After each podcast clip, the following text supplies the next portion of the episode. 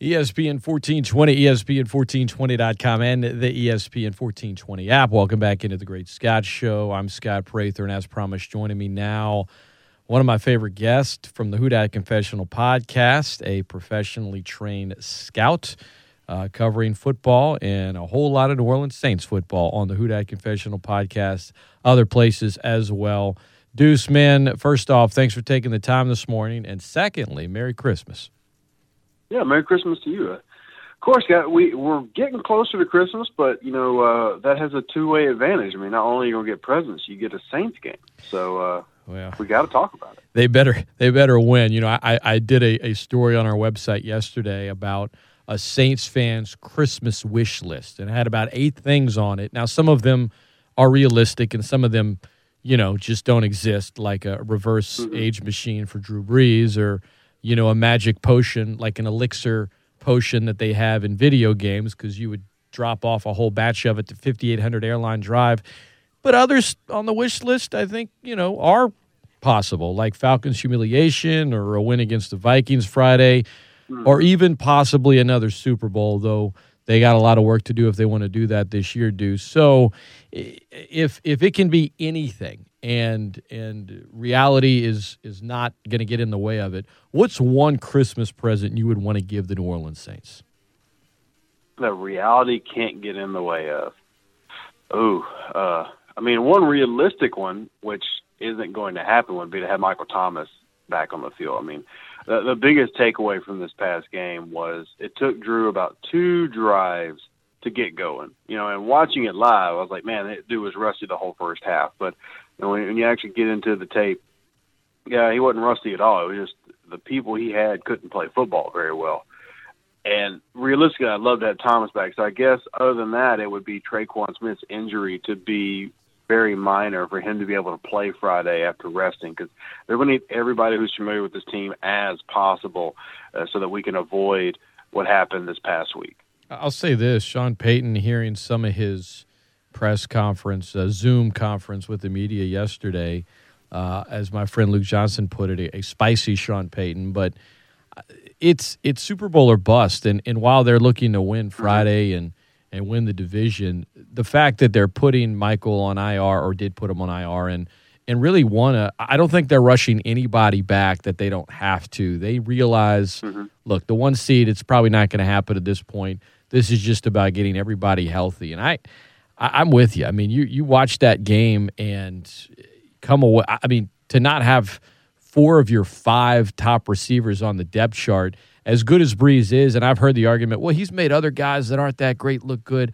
I don't care. I mean, he, he he's coming off a long layoff, and his timing's going to be off to begin with. But then it's with respect, or I should say, no disrespect. You know, Juwan Johnson, Lil Jordan Humphrey. That's just that's just not going to cut it, Deuce.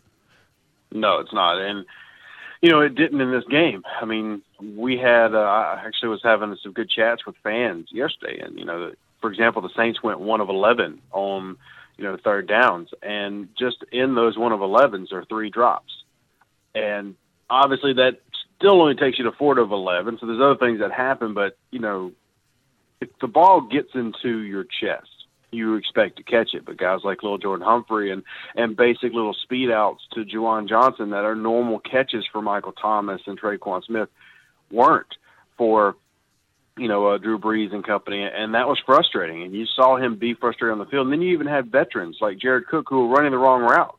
And, you know, against certain coverages, and Drew's throwing balls into spaces that are completely empty. So, there, there's definitely some things that need to be worked on in terms of communication and as a whole for the team. But the the main thing is getting those big names back. That's what you're going to have to have if you're having success in the playoffs, and that includes Marcus Williams. You know, uh, as uh, you, you saw him go down yesterday, that includes Michael Thomas, and you know now Drew's back. I'll be honest, Drew's arm in the game, especially towards the second half, looked better than it has all season. He was making throws that he has not even attempted this year, and if that's the type of Drew we have, then you have a legitimate chance of winning. And I think all in all, for you to have only lost by three against in my opinion, would will be the contender in the AFC for the Super Bowl. I think even though it's a loss, you you don't hang your head on it. You be pretty proud of that, and then you you move on from it and get a little bit better. Yeah, I, I think Deuce Windham, our guest, I, I, was saying on my show Monday, Deuce, the morning after, like I, I was a lot more down on the Saints after the loss to Philly, even though I figured it was probably just a, you know, a, a snooze where they just didn't come to play. There really wasn't very many positive takeaways. Whereas this game against Kansas City, as shorthanded as they were, I still don't understand how Kansas City only scored 32 when they had the ball for 98 plays, technically 92 if you take away the six defensive penalties. But um, or if you add those, uh, just the time of possession, Saints going one to ten on third down. I'm like, how how is this possible? Like, I don't, I, you know, the defense came to play. They obviously were gassed by the end of it. They were they were losing guys. I just I I came away from that one saying, okay, it's pretty obvious. This team just needs to get key players healthy for a playoff run, and there's no guarantee they're going to win the NFC. Obviously, I get that, but they will mm-hmm. absolutely be in the mix because when they're healthy, they're one of the deepest teams in the league, and and I think they showed that. You know what? If you play Kansas City again, you might not win, but you definitely could because if you have more bullets in the chamber and you got a Michael Thomas or a Deonte Harris or a Tre'Quan Smith or a relatively healthy O line, which to me, Deuce, as we shift gears, I want to ask you about the O line. And I know, I know, look, I follow you, I listen to the podcast. I know you love O line and D line. You love covering the trenches. I've been I've been saying this the last few weeks, and I still feel the same way. My biggest concern for this team in terms of getting to the Super Bowl or not, my number one concern on the list is the offensive lines, the interior of the offensive line a little bit. Some of that's health, some of that's play on the field. Is are you as concerned as I am, or do you feel like you know what they're going to get it together here? I mean, I do think there is some concern for the offensive line because we just haven't seen that consistently. You know, we, we've seen the IOL struggle a little bit, you know, uh, in, in various games, particularly with you know Taysom back there. But to be fair, Taysom takes about a second longer to get the ball out than Drew, and and you know that's to be expected because it's Drew. So, but I, I think you look at this pass game, and I'm actually very impressed. If I'm just being honest, I mean Cesar Ruiz had maybe his best pass blocking game of the season. It feels like he's starting to fall for those, you know, veteran tricks less, trusting his technique more, doing a little better. Andrus Peat helped stonewall and was the main catalyst for stonewalling Jones, who, you know, if, if fans aren't aware, is the second best defensive lineman in the NFL behind only Aaron Donald. So being able to put up that performance, and then you know, there's also guys like Alex Okafor and everything that they have, so they have a legitimate you know, pass rush. Their weakness has always been their pass defense, and you might not believe that watching this past you know week's game, but I, I was very surprised and you know happy with what we saw there. Now the the you know the flip side of that and the key is can you take that success and find the consistency with it? I think the interior offensive line is what wins or loses the entirety of the playoffs for this team. And, you know, that could be a very scary thought, but at the same time, from what we've seen them do here recently with Brees, you should be confident. We just got to make sure that those guys are playing. And then, you know, of course, and I know a lot of fans were, you know, kind of mouth agape and shocked that Andrus Peat just made his third consecutive Pro Bowl. But you've got talent on that offensive line. And as long as they can play at a high level, especially here down the stretch, and they can be healthy, which they're right now, they're about the healthiest that offensive line has been most of the year. I mean, you, get, you can make a good run with that. Deuce Windham, our guest, ESPN 1420 and .com at Rev Deuce Windham on Twitter. So, if it's not the O line for you, what what today? And obviously, this answer could change a week or two from now. But what's your what you what do you think is the biggest obstacle within the organization that could keep the Saints from reaching the Super Bowl? What's your biggest concern?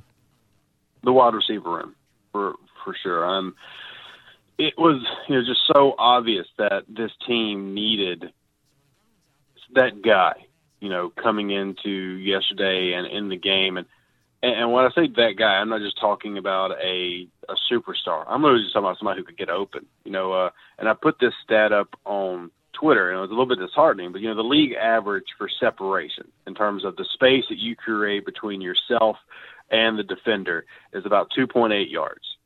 Not a single Saints receiver or tight end was above that mark. In fact, Juwan Johnson was averaging less than a yard of separation, and Jared Cook, who's your starter tight end, was at like 1.1 yards. You know, it was abysmal how they were playing in terms of getting separation and and playing you know, in a way that gave the Saints a good chance of winning. They didn't give that chance at all. Drew was having to fit it into extremely tight windows, and you could see that analytically by the fact that he had the highest aggressive percentage he's had all season. 24% of his throws were aggressive, and that means they're going into tight windows or being, you know, deep shots. And we're not used to seeing Drew do that. Not that I don't like it. I love seeing Drew fit into a tight window, but only if the guy catches it. And that was a problem in this game.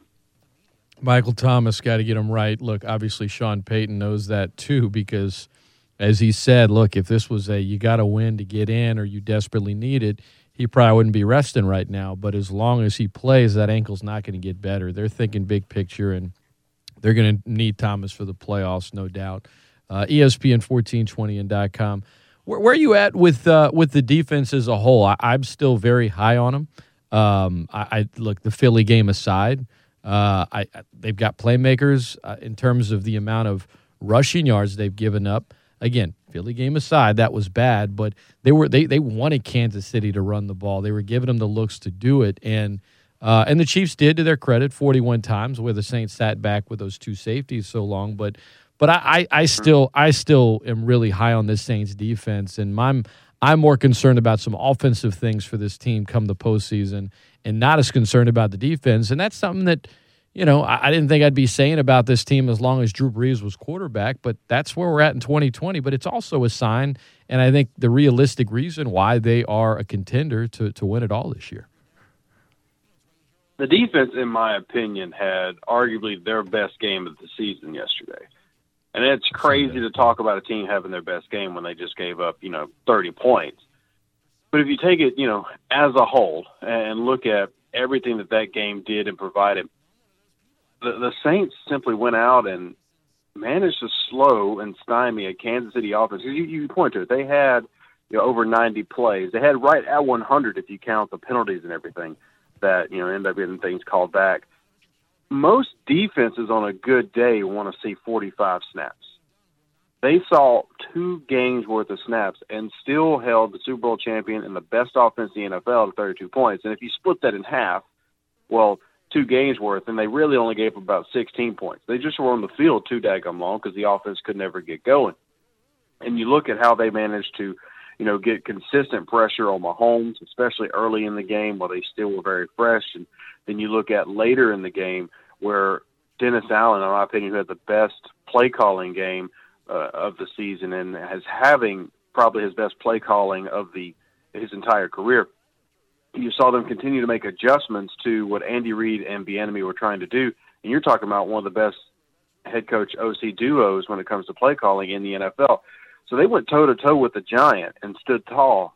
And there's a lot of you know a lot to be taken from that if you're a Saints fan, and a lot of excitement that should be had for that. And you, know, you give up 32 points, all that's going to do is it's going to hurt you when it comes to your rankings and everything in the season. But uh, just going through the tape, they did such a good job. There were some bad penalties at the end that really hurt things, and you know, but th- that was times of desperation. You know, Demario Davis getting that face mask call just because he's trying to force a fumble because it's the only chance they have left. Overall, besides some of the penalty issues, I thought the defense played fantastic.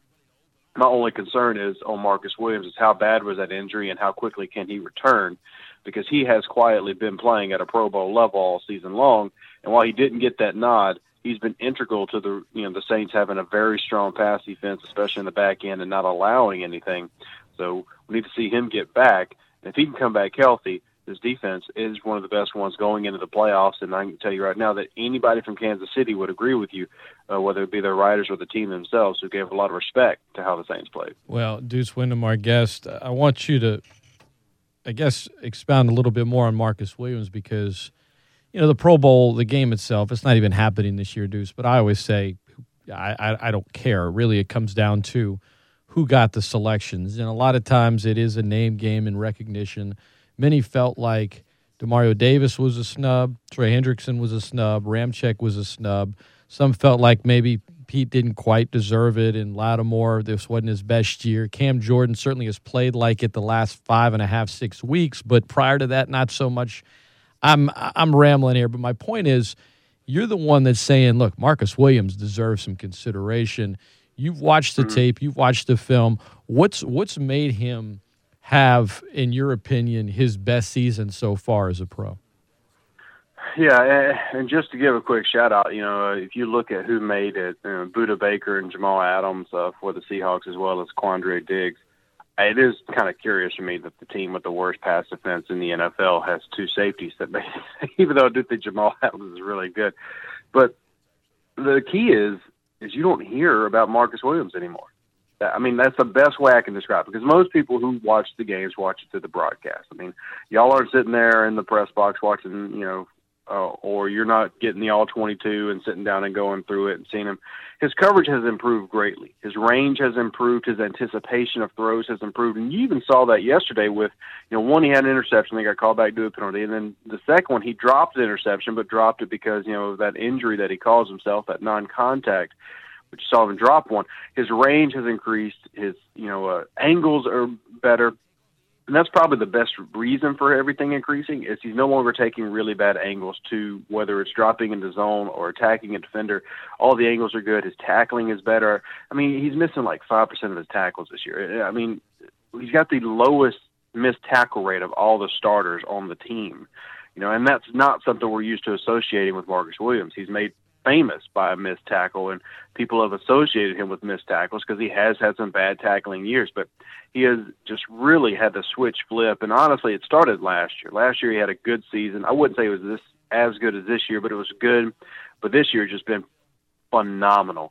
And you know, I'm not sure if he ever gets the you know the rep in New Orleans. If he ever leaves, I think he gets a Pro Bowl. Not. I don't know if he ever gets it here, just because there's so many other stars. He kind of falls behind in that listing, but uh, he has played outstanding. Whether they're playing cover two, quarters, cover three match, everything has gotten better this year, and he's been consistent, and that's another key for him, where he has not always been consistent. Well, my next question, uh, Deuce Windham, our guest, ESPN fourteen twenty, is.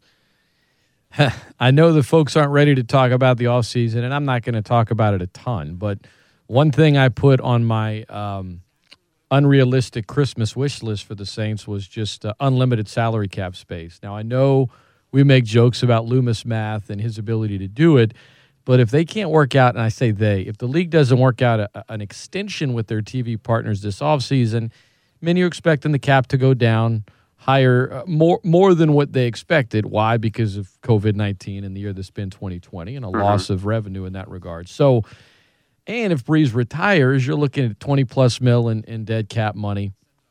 Um, it's just it's going to be hard to, to to use Mickey math with everybody that's due and deserving of some money, whether it be Trey Hendrickson, Marcus Williams, or other guys coming up the pike. What's Marcus's future? Is it with the Saints, or is is he playing well enough to price himself out of that? I'll tell you personally, I would pay him before I paid Marshon Lattimore. I know everybody's going to go, well, Marshon Lattimore's fifth year option's already been picked up. Right. And I'm not saying you get rid of Lattimore, but I will remind people that the his that the rookie fifth year actually isn't guaranteed except for injury until March. So technically, even though they've agreed to it, you're required by the CBA to agree and pick it up or not pick it up. They're not financially liable for him as of like right now today because he's healthy and playing, and they don't have to commit to that. They'd only have to if you know if he was injured right now, then that's going to carry through. Now, once again, not saying get rid of him, but if I had to pick the two, and I was so salary cap stressed about which one I had to go with, I would go with Marcus Williams. He is definitely more consistent, and uh, you know, as great as a talent as Lattimore can be, he consistently doesn't live up to that. He does on some games. You know, uh, there are certain games that he does come out and plays phenomenal.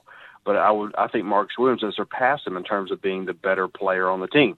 That said, Lattimore just made the Pro Bowl, so take that for where you will. And in my opinion, Lattimore's not even been the best corner on this team. You know, Janoris Jenkins has been by far and away the best corner on the team. Lattimore's had some great games, and he's obviously the big name. But as everybody always talks about, you know, it's a popularity contest to make it into the Pro Bowl.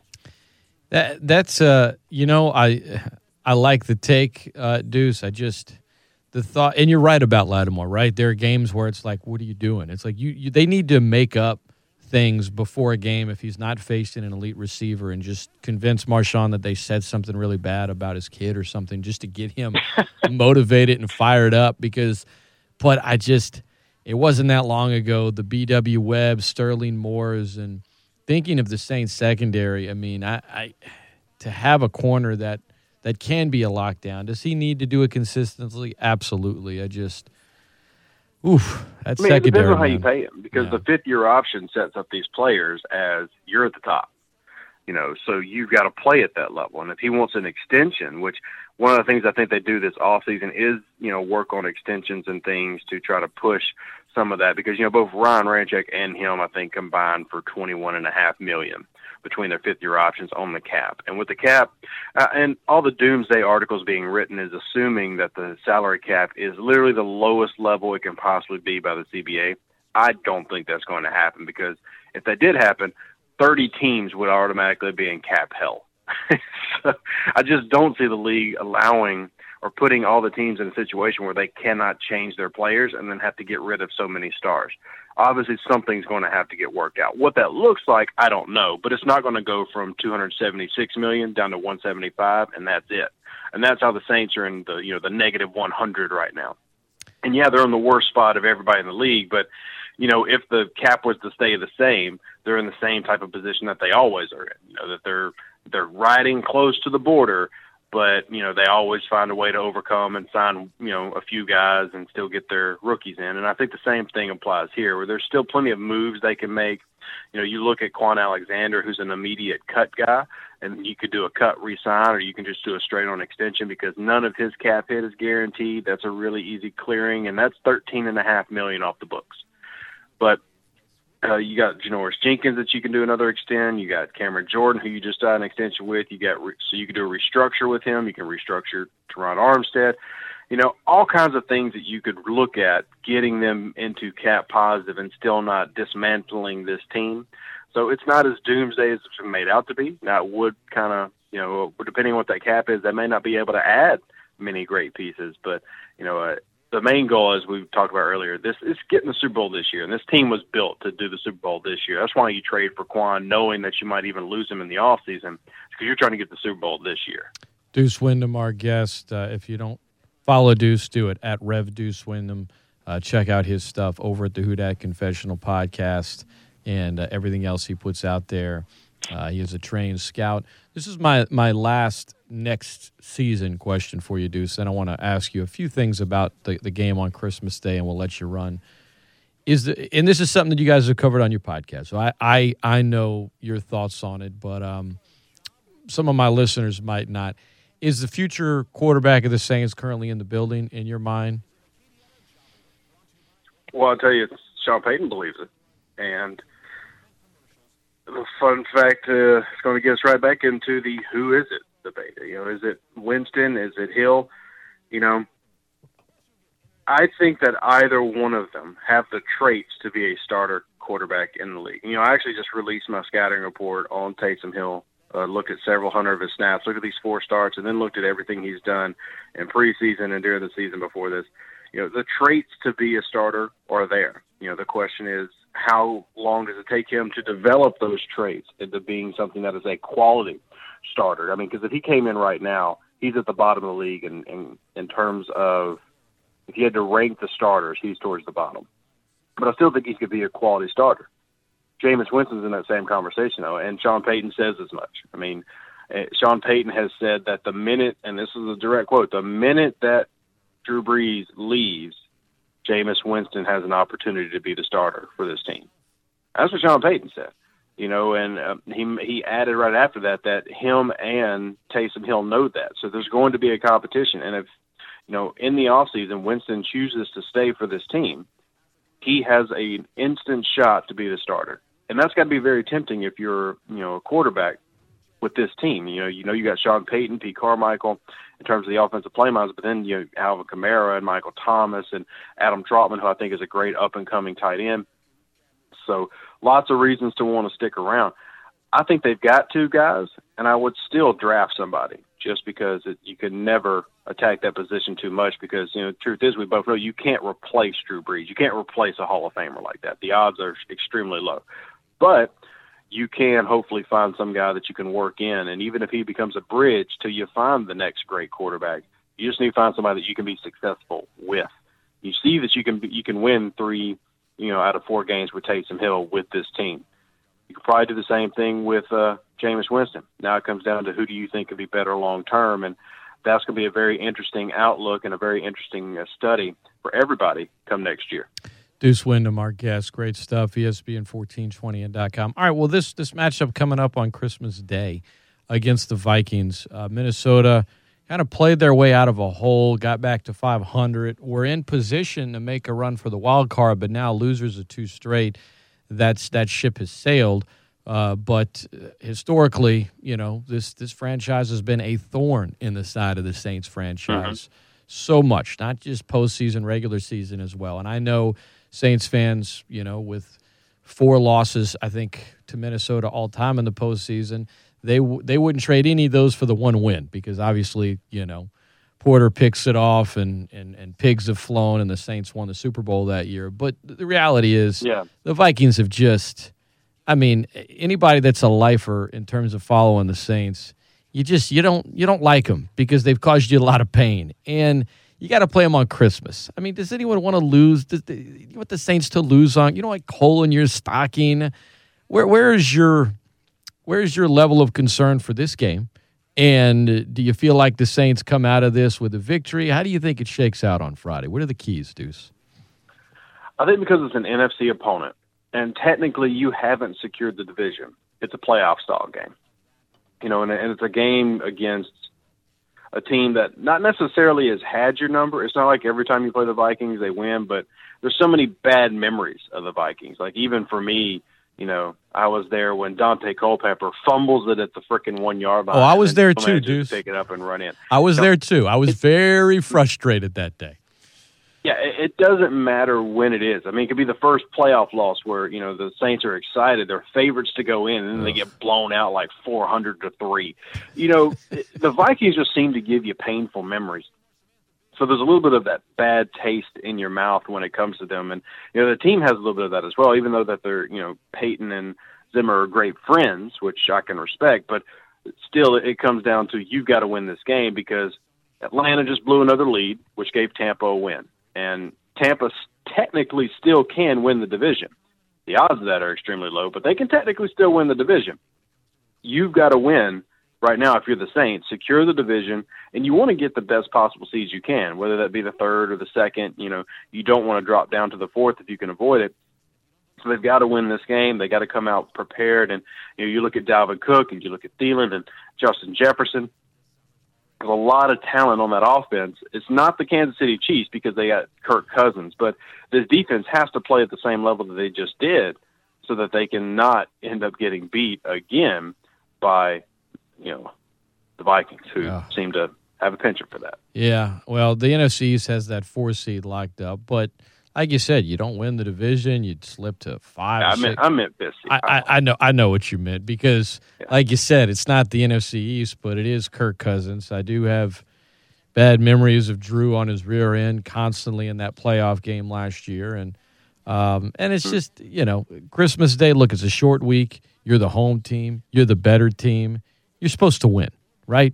Win. Yeah. And then get, you know, a nice long weekend, get ready for the last game of the season and get everyone healthy for the playoffs. That's the goal right now. And if you can get up to the two, I know there's that weird outside chance at the one. If they win out, Seattle wins out, and Green Bay loses to Chicago, who could have something to play for in week 17 because they could possibly play their way into the playoffs, though.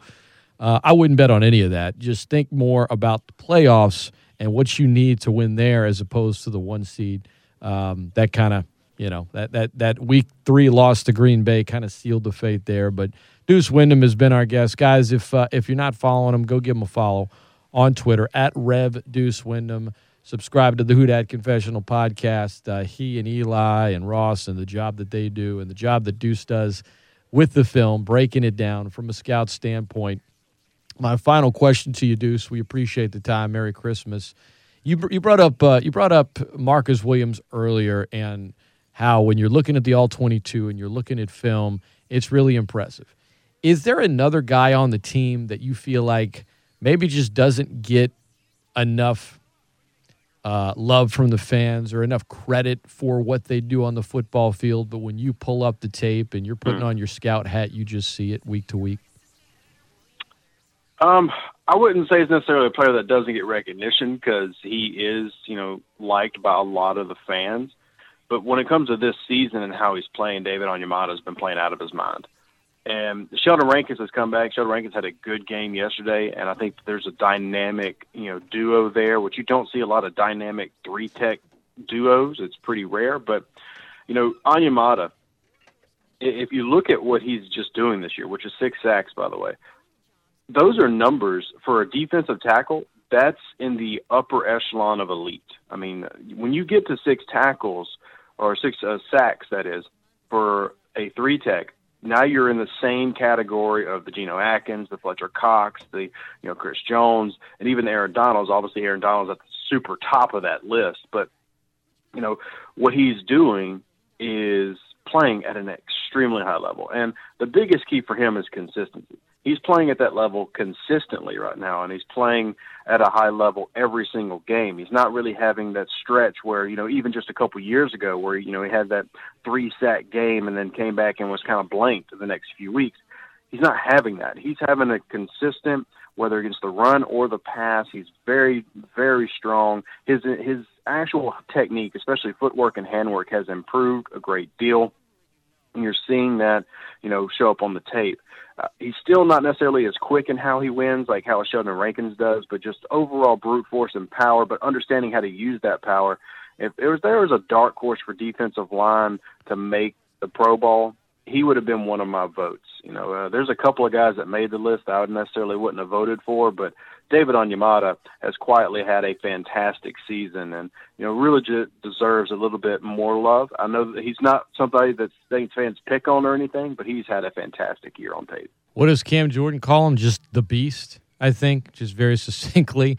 Um, yeah, man, he is. Uh, it's crazy. He's only been playing organized football for. Uh, less time than than you know I've been I don't know what five six years I know he's a little bit into his career now but what a uh, what a pickup that was uh, you know it was felt like a project but now you feel like with the salary he's getting you feel like you're getting more bang for your buck and he's been oh, very he's productive a steal for the year. salary no absolute doubt. steal Deuce Windham has been our guest. Merry Christmas. Thank you for the time, Deuce. Uh, enjoy it. And um, I don't know, man, if the Saints make a deep run into the playoffs, maybe we could chat with you then. But if not, maybe before the draft or something. But thanks so much for the time. I'll be listening to you guys on, on the Who Dat Confessional podcast, and happy holidays. You as well.